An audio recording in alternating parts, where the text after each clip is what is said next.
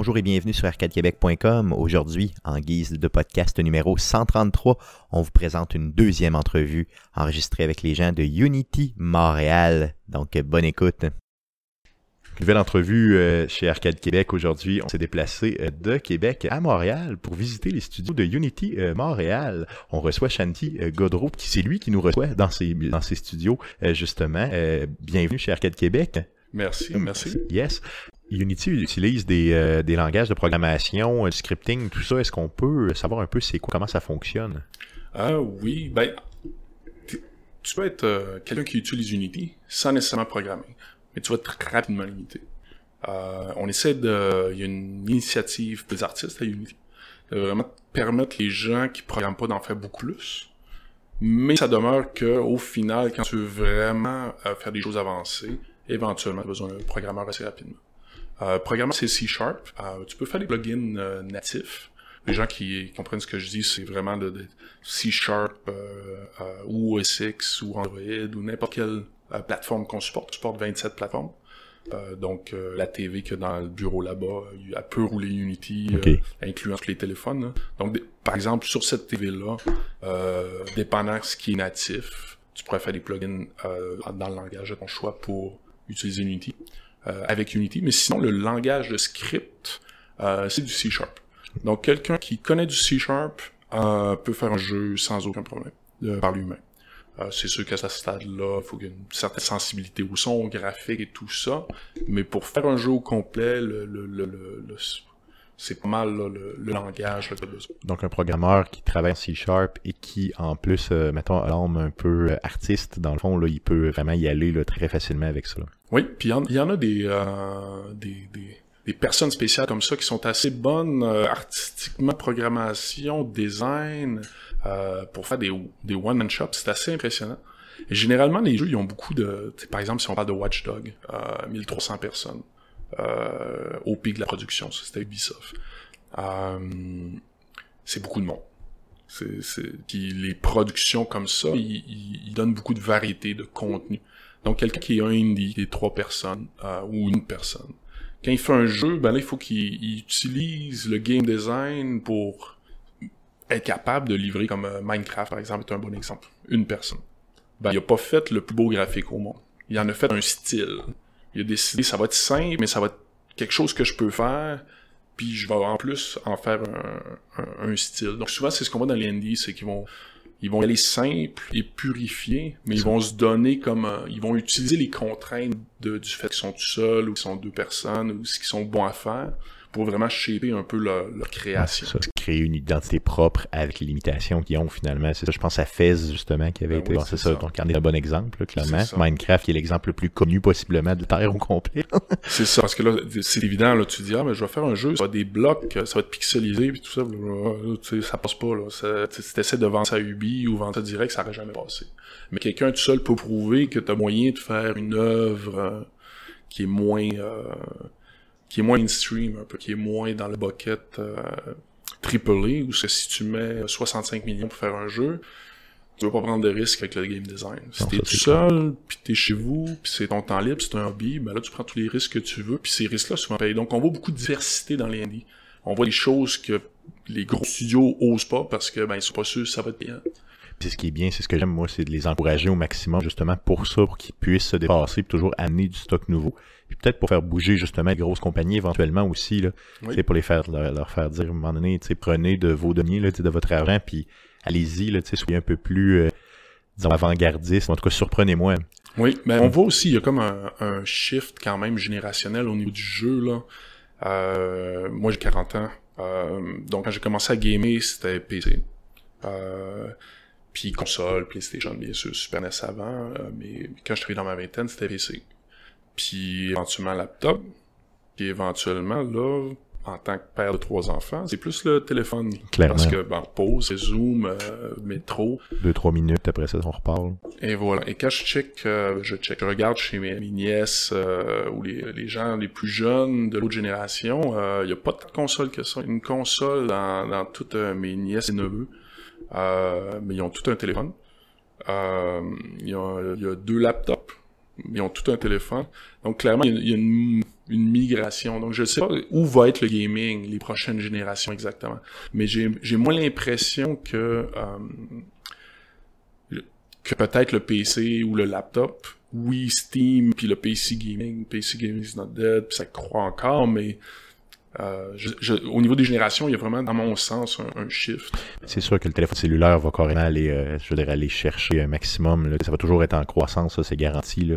Ma mère est rendue à 60 ans, je joue à 60 ans et plus. D'ailleurs, maman, je t'aime, mais t'es rendue vieille. Euh, c'est ça. Donc, qui, qui justement joue avec ses téléphones cellulaires maintenant. On a le Nintendo Switch justement qui est sorti, qui justement va vraiment vers le, le gaming portatif. Donc, je pense que c'est vraiment là l'avenir, d'avoir une machine assez puissante pour être capable de, de runner quelque chose de bien. Puis moi, ce que ça me fait dire aussi, c'est que des compagnies qui sont bâties sur du AAA, euh, ce marché-là, il est pas nécessairement en croissance ou euh, il est pas, il se maintient, puis euh, il est fort, il y a beaucoup d'argent, puis tout ça, d'un gros jeux PS4, d'un gros jeu Xbox, puis d'un gros jeu PC. Euh, mais en fait, je trouve que le, le marché mobile, le marché indie est très dynamique aussi. il prend beaucoup plus de risques, il explore beaucoup, il est plus diversifié. Donc, euh, c'est là qu'on est, nous autres, à Unity. Euh, oui, on sort du 3, mais euh, c'est beaucoup dans le reste du marché qu'on domine. Euh, donc ça, je trouve ça intéressant. Trouve c'est intéressant ce qui se passe là. Très intéressant. On le voit dans les grosses conférences, justement, E3 et autres de ce monde, le Gamescom, justement, où on voit que le indie était vraiment partout. Là. Donc c'est très bien, ça prend vraiment de plus en plus d'espace. Je veux savoir, est-ce que vous avez des partenariats au niveau de la formation? Je parle école, cégep, université chez Unity. Il y a des partenariats, j'imagine, euh, je les connais pas. Mais je peux dire ce qui se fait à Montréal. Il y a des écoles qui donnent des cours de, de jeux de développement Unity. Euh, il y en a plus qu'une, si je me rappelle, parce que j'ai des potes qui euh, donnaient des cours Unity. Euh, game euh, making basé sur Unity, donc euh, des fois c'est des équipes mixtes, un petit peu de technique, un petit peu d'artistique, un petit peu de son, et puis le curriculum c'est de faire un jeu. cet été, le, en juillet, il y a un programme qui s'appelle Montréal Relève à Montréal. Euh, puis c'est euh, des enfants de secondaire 3 environ qui sont placés dans des compagnies pour apprendre le milieu du travail, essayer de voir un petit peu euh, ce qui se passe là-dessus. Euh, puis ça, c'est... On a... J'ai ouvert deux postes dans ma équipe pour ça, de, deux, pas des postes, mais des places. Pour accueillir des jeunes, justement, oui. Oui, donc on a eu deux jeunes. On a eu une, une jeune fille puis un, jeune garçon deux semaines de suite. Euh, puis c'était quand même super intéressant parce que bon, Unity pour quelqu'un de secondaire 3 qui, euh, la première Kelsey avait juste un téléphone. Euh, avait accès à un laptop à la maison, mais c'était possible. OK. Euh, donc c'est pas quand même quelqu'un là qui euh, qui a un historique d'assembler des PC puis de programmer puis tout ça. Donc, mais elle se dit ah mais j'aimerais ça explorer le, le développement de jeu. Donc lundi elle s'en vient. Première bon on l'installe dans un laptop Mac sur Windows. Bon on va sur le site Unity on download Unity installation gratuite avec Kelsey, tu vas créer ton compte. Tu vas créer son compte Unity. Euh, là, l'engin, c'est très impressionnant. Tu as, un outil euh, dans la, devant toi qui, est, qui peut être dur d'approche. Sur le site web, là, on a fait euh, des tutoriels. Donc après deux heures, on avait fait les quatre tutoriels. Euh, c'est des tutoriels internes encore qui vont sortir bientôt là, en septembre. Donc là, ok, familiariser avec l'outil en général, capable de cliquer, capable de suivre ça, c'est interactif. Deuxième étape, euh, de première journée, là, on, la mentorait aussi. Donc, quelqu'un de secondaire 3 tout seul prendrait probablement le double du temps parce qu'on voulait qu'il ait une belle expérience, donc on l'a quand même aidé euh, tous les jours. Euh, mais, première journée, tu es en train de faire un tutoriel qui est sur notre site web où tu as, un jeu de l'espace. Et euh, l'objectif, c'est de reconstruire le jeu. Donc, c'est un space shooter où tu as des astéroïdes qui descendent dans ton écran. Euh, puis euh, gauche-droite, euh, tirer, puis il faut que tu évites les astéroïdes puis tu les détruises. Fais des points. Euh, puis là, c'est de refaire ça. Donc, il y a déjà un mesh, euh, une, représentation graphique de, du background, du, du vaisseau, puis des, des, astéroïdes. Puis c'est déjà ficelé un peu, mais pas beaucoup.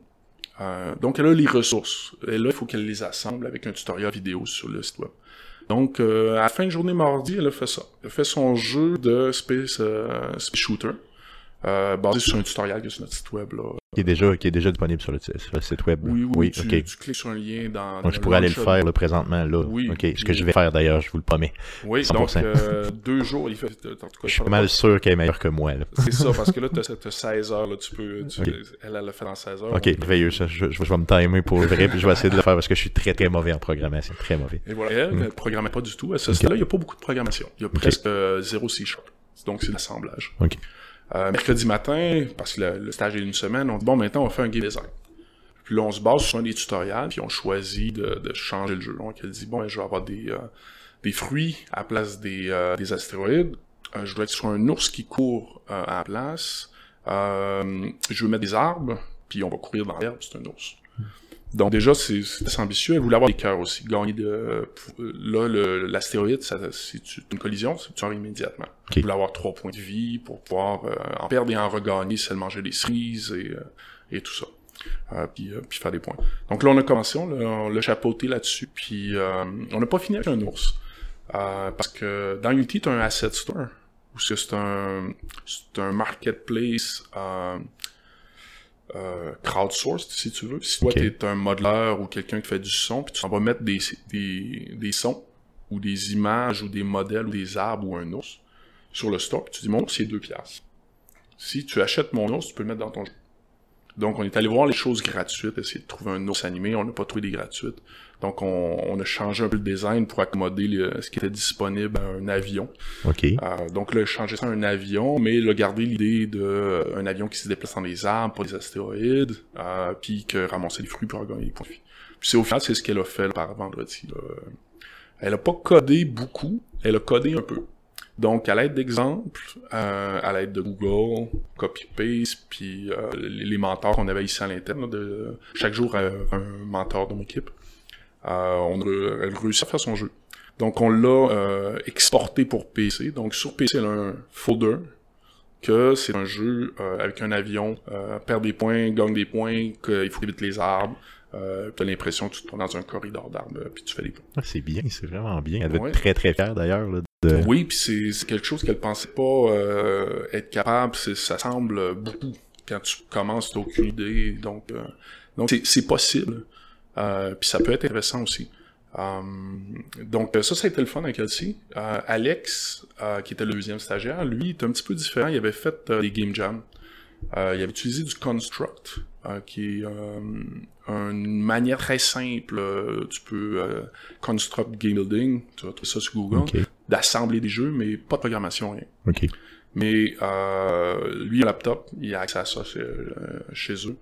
Euh, mais c'est pas c'est pas une famille de techno ce que son père est en train de dire programmeur chez Ubisoft il monte ça tous les jours là. non euh, donc c'est c'est des parents qui ont beaucoup moins techno que lui à ce stade là euh, donc lundi lui il fait des tutoriels même chose. Mardi game design. Mercredi euh, puis euh, Alexis avait plus d'expérience en game making, donc lui euh, était sur Google lui-même, copy-pasté du code C-Sharp, euh, le modifier, prendre les scripts existants, les exemples, les modifier euh, pour faire des changements. Par exemple, euh, lui il fait un gravité game. Un gravité game, c'est tu dans, dans son exemple, t'es une boule, puis tu roules sur des plafonds, puis des fois il y a des murs, mais si tu sautes vers le mur, la gravité change pour que le plancher soit le mur. Ok. Euh, puis là, tu roules sur le plancher, puis il y a un trou. Mais il y a un plafond. Donc, si tu sautes au plafond, le plafond devient le plancher, puis la caméra tourne. Euh, puis si tu sautes pas au bon moment, ben là, tu tombes, puis euh, tu respawns. Tu recommences au début. Donc, euh, assez complexe quand même. Là. Assez complexe quand même. Je, je, te jure que t'es vraiment impressionné là, quand je veux faire peur au monde dans le bureau. Là, je dis, tu te rappelles, Alex?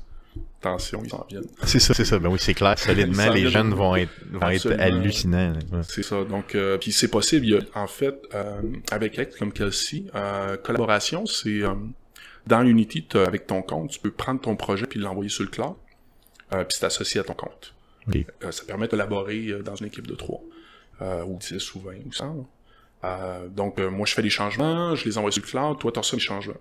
Soit tu rajoutes des sons, tu les envoies, je programme un peu, on, on, se ping pas, mais on travaille en parallèle, on collabore. Ça permet de collaborer sur le même projet sans savoir euh, euh, trop de choses au niveau là, de source control et toutes les choses qu'on fait faire au monde que les programmeurs ou l'IT connaissent généralement. OK. Euh, donc, Alex a mis son projet sur le cloud. puis là, s'il s'en va chez lui, Euh, il download Unity gratuitement sur son laptop.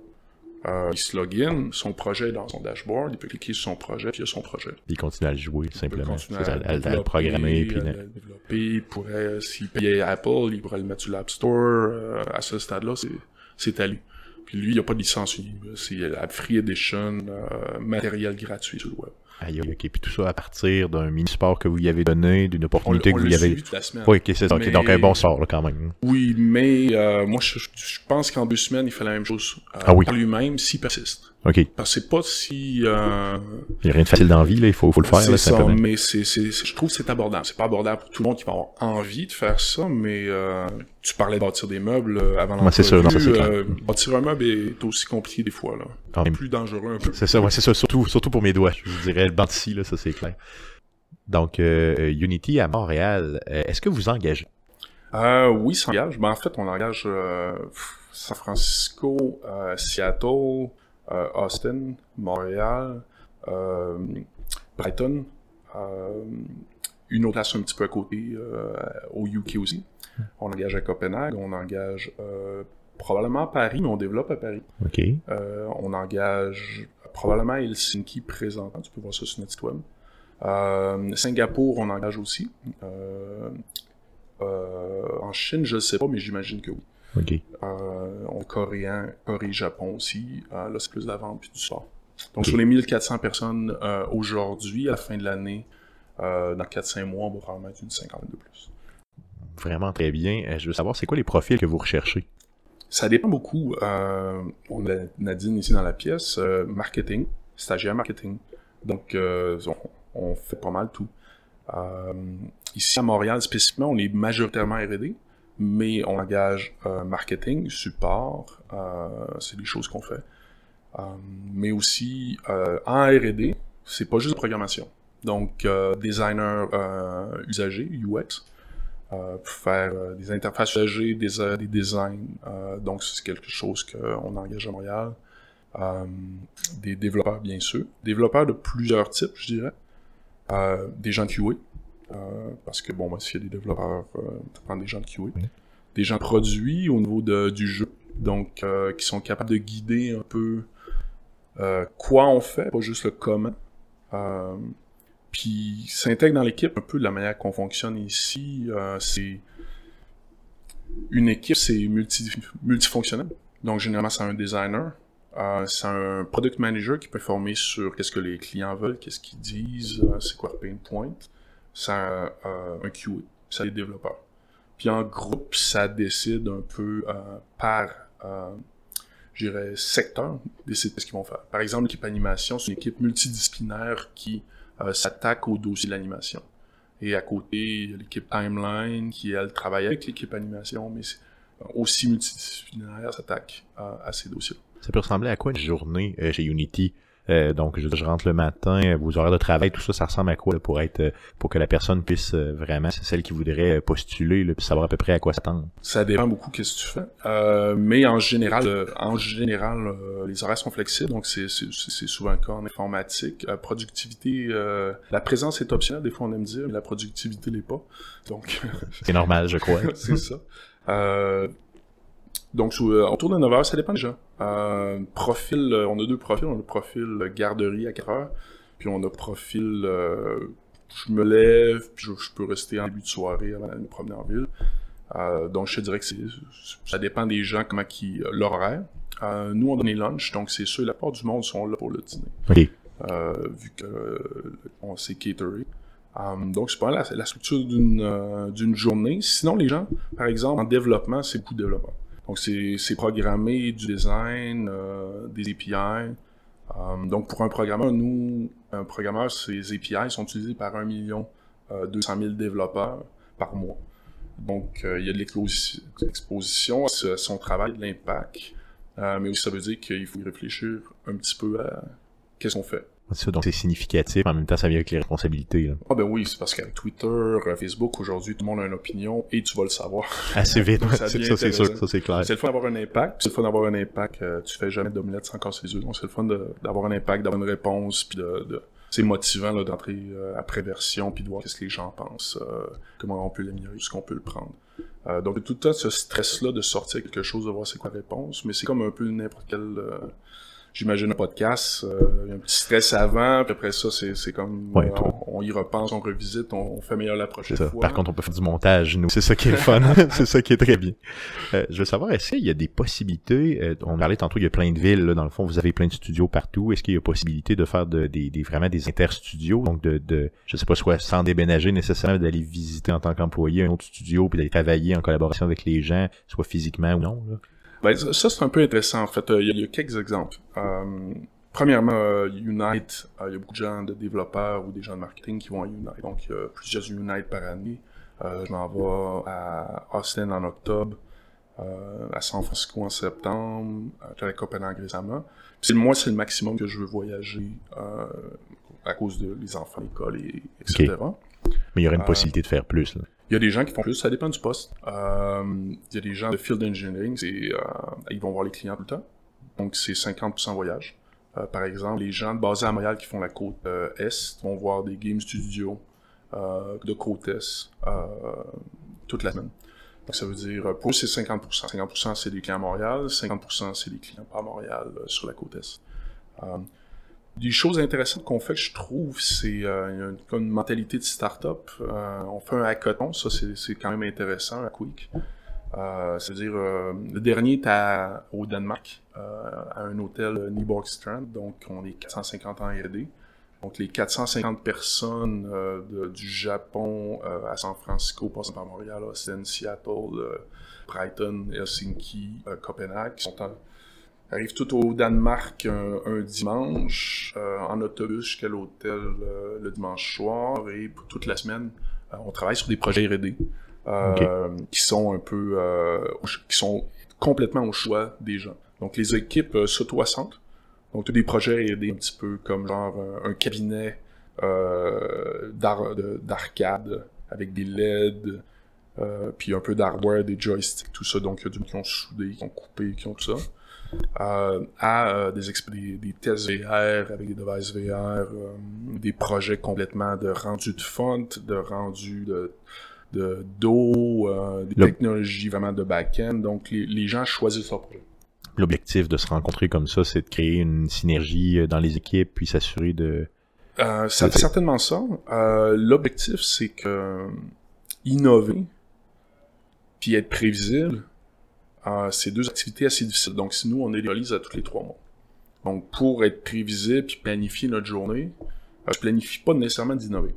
Donc, euh, c'est deux management styles différents. Il y a des compagnies qui sont plus capables d'innover parce qu'ils ont sont allés dans une gestion de compagnie, un management style qui empêche l'essai, qui évite l'erreur.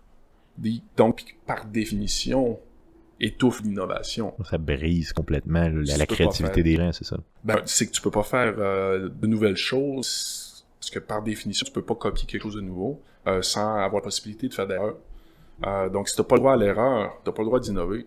Clairement, clairement. Donc, ça dépend des management styles. Donc, il faut consciemment, dans un, une entreprise qui vit l'innovation, ne pas essayer d'être trop prévisible et étouffer l'innovation. Donc, quand tu timebox l'innovation, tu changes de management tu dis auto-organisation, c'est pratiquement random, ça va être émergent, mais ça change complètement le, le système d'opération pour une semaine de tout R&D. Et de là viennent beaucoup de choses que jour à jour, on est en train de faire des choses, des requêtes concrètes, euh, des, on peut pas euh, dire je fais une semaine, je fais ce que. Euh, donc ça, c'est une fois l'année pour tout R&D. Euh, pour les groupes, on le fait aussi. Donc moi, mon groupe, euh, c'est le groupe euh, de l'éditeur du UI 2D, UI 2D, Vector Graphics Text. par exemple, on est allé en Islande en mai. Ça, c'est super fun aussi. Même chose, on dit collaborer, mais aussi dire on va changer de operating system pour une semaine. L'Islande, c'est euh, si tu check Warhair, c'est pas cher. Moi, j'ai une équipe à Copenhague, à Montréal. Euh, si tu les amènes ici, ça coûte 1100 pièces canadiens. Si tu vas en Islande, à moitié, c'est 500 pièces. Donc, ça coûte aussi cher d'aller en Islande tout le monde que d'aller d'un bord ou de l'autre. Donc ça, c'est... Euh, puis on loué un chalet de, de pêche hors, chaise, hors saison sur Airbnb. Euh, donc de 24 chambres séparées. Euh, puis aussi, euh, donc 69 dollars de la tête. Euh, comme frais, c'est pas beaucoup. tu calcules, si, si, tu prends un hôtel à Montréal, tu vas dire c'est pas mal plus cher que ça, tu l'es. Euh, donc, on dit une semaine en Islande. 60 pièces de logement, 25 pièces de repas, parce qu'on a, bien sûr, au lieu de courir à l'épicerie puis de faire ça, on a engagé un chef à la lodge.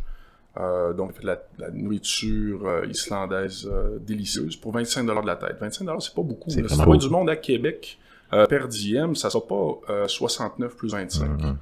Donc, déjà, c'était très raisonnable. Nous, on a fait le cas dans une feuille Excel que c'est moins cher qu'à Montréal d'aller là. Euh, on s'est forcé d'aller Airbnb, on n'est pas allé euh, chez Raton Islande. Euh, donc, euh, mais on a aussi la chance de quelqu'un qui a, dit, OK, c'est euh, c'est le budget pour team building, c'est un investissement environ de 1% de notre budget annuel de groupe. Tu dis, mais c'est pas tant que ça, parce que le de 2%, ça va être le 50 la semaine le, de, salaire, si tu veux. Mhm. Euh, donc, tu fais un overhead de 1%. Est-ce que de ce 1%-là va euh, en Islande de 24 personnes euh, pendant une semaine? un, est-ce qu'il va augmenter la participation de plus qu'un pour cent?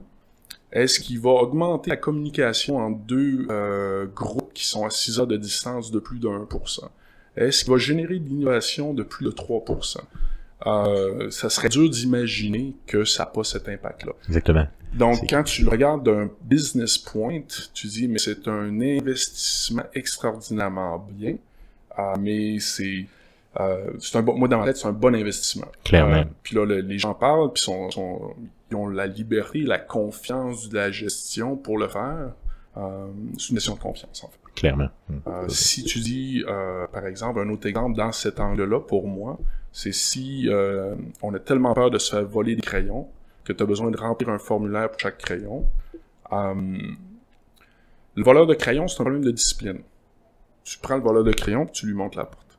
Mais faire remplir un, formulaire pour emprunter les crayons, euh, ça, c'est d'essayer de faire du policing. C'est qu'en fait, si tu es obligé de faire ça, tu pas les bonnes personnes dans le building. C'est de surveiller tout le monde pour une personne qui est, qui est délinquante, finalement. C'est Puis moi, à mon sens, c'est un pas utile, puis c'est un impact négatif sur le moral et la productivité. Donc, quand on, pense en gestion à Unity, c'est des choses qu'on se dit, OK, ça prend les bonnes personnes, ça prend la confiance, puis ça prend les bons outils. Euh, c'est même Jobs qui disait que ça sert à quoi d'engager les, meilleures personnes si euh, tu essaies de leur dire quoi faire? Euh, si tu engages les bonnes personnes, idéalement, c'est parce qu'ils vont te dire quoi faire, puis ils vont savoir quoi faire, puis ils vont le faire. C'est clairement ce qu'on essaie de faire à Unity. Euh, sans joke, tu m'as vraiment vendu, je pense, Unity solidement partout dans le monde comme ça avec ces projets-là. Ça a l'air vraiment motivant. 1%, 3%, Islande, fonctionnaire, mais ça me ça fait du sens. Au lieu d'envoyer tout le monde à Québec ou euh, à Chicoutimi, je suis sûr que si t'es capable de faire un cas, ça va être en plus bas budget. Euh, les studios sont super, très bien situés euh, ici à Montréal. J'adore l'endroit. franchement, ça a vraiment motivant de travailler pour vous autres. J'aimerais ça que tu sois mon boss. J'aimerais vraiment ça. J'aimerais ben, ça. On, engage chez temps. Euh, je pense pas avoir les qualifications par contre. Ben, euh, moi, je suis pas le boss du studio. Là. Moi, j'ai un boss. Euh, mon boss est André Gauthier, Academy Award. donc, for Lifetime Achievement in Animation. donc, Filmbox, qui est Motion Builder. c'est eux qui ont fait ça. Donc, ils ont gagné l'Academy Award. Award. Benoît Sévigny, qui est à Unity Montréal. Robert Lanzo, qui est à Unity Montréal. Les deux son remote, puis André Gauthier, qui est le chef du studio. Donc, euh, mais c'est un bon boss aussi. Tu travaillerais pas pour moi, mais c'est un bon boss. Ouais, c'est bon. Euh, merci beaucoup de nous avoir accueillis encore une fois. Puis je vous dis, euh, dans le fond, si vous voulez faire des partenariats n'importe quoi, là, éventuellement, si on part, si vous passez à Québec, on vous accueille sans aucun trouble non plus. N'hésitez surtout pas, ok? Donc, merci beaucoup. Ok, merci, merci. à toi. Donc, c'était notre deuxième entrevue avec les gens de Unity Montréal. Merci beaucoup aux gens de Unity de nous avoir reçus. Revenez-nous la semaine prochaine, mercredi prochain, le 10 janvier, pour le retour du podcast sous sa forme originale. Donc merci et bonne semaine. Salut!